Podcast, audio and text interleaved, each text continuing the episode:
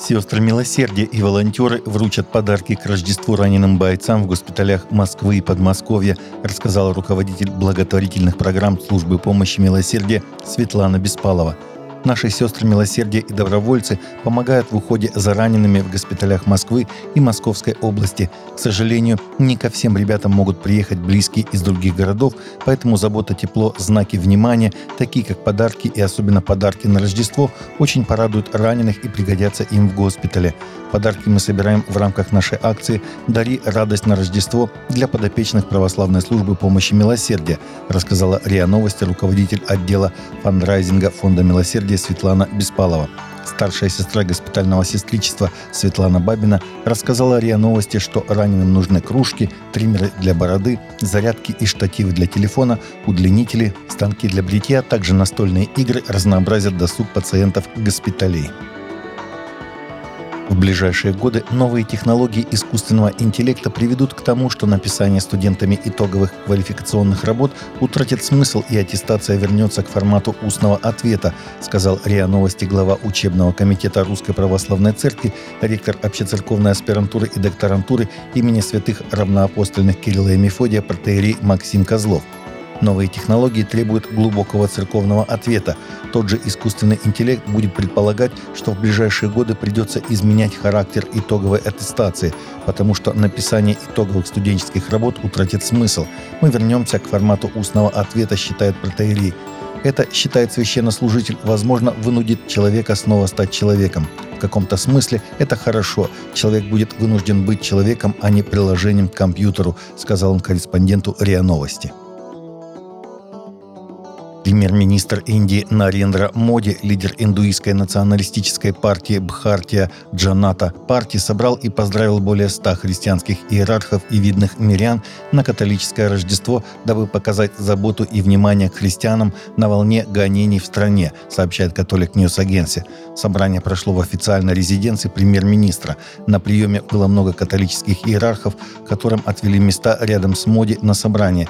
Близ них также поместились архиепископ Сира Малабарской церкви и епископ Сиро-Маланкарской церкви, а чуть поодаль разместились епископы разных конфессий, христианские священники и видные миряне из разных слоев общества, в том числе известные ученые и христианские бизнесмены – на вопрос журналистов CNN о том, насколько уместна встреча духовенства с премьер-министром в период всплеска гонений на христиан в стране, дал ответ один архиепископ. «Все мы хорошо знаем, что происходит в стране», с ожидаемой дипломатичностью указал прилад. Однако, когда премьер-министр приглашает нас, как мы можем отказаться? 30 нигерийских вдов-христианок, чьи мужья были убиты в результате антихристианского насилия в штате Адамова, получили швейные машины и измельчающие устройства, а также прошли обучение по их использованию в рамках проекта, финансируемого организацией «Голос мучеников» в сотрудничестве с ДОК сестринской миссии «Голоса мучеников» в Нидерландах, сообщает пресс-центр «Голоса мучеников». По словам представителя этой организации доктора Хён Суквали, проект призван дать вдовам возможность не только обеспечивать свои семьи, но и помогать другим христианам в регионе, страдающим от гонений.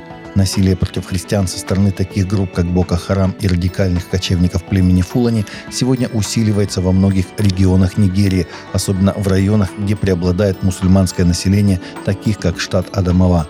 В рамках проекта вдовы также получали ежедневную духовную поддержку, а также прошли обучение по использованию своих новых машин для ведения собственного дела. В Бразилии обредили гигантскую статую Христа Искупителя в футболку знаменитого Пеле, сотканную световыми лучами. Эту впечатляющую иллюминацию устроили в первую годовщину смерти звезды футбола, сообщает UpNews. Бразильцы не видят ничего святотатственного в облачении Христа Искупителя в световую футболку великого футболиста. Вся страна благоговейно приносит в эти дни дан уважения Пеле в первую годовщину его кончины. Пеле, как известно, был набожным католиком, а скончался от рака толстой кишки в возрасте 82 лет. На огромное изваяние Христа Искупителя, парящее над Рио-де-Жанейро, направили сотни цветных лучей с изображением футболки в цветах сборной страны с именем Пеле и номером 10 в сопровождении послания Папы Франциска. Мистер Эдсон Арантес Дунасимента, прославившийся под именем Пеле, заслужил величайшую известность во всем мире, звучит голос понтифика под звуки местного оркестра. Таковы наши новости на сегодня. Новости взяты из открытых источников. Всегда молитесь о полученной информации и молитесь о страждущих.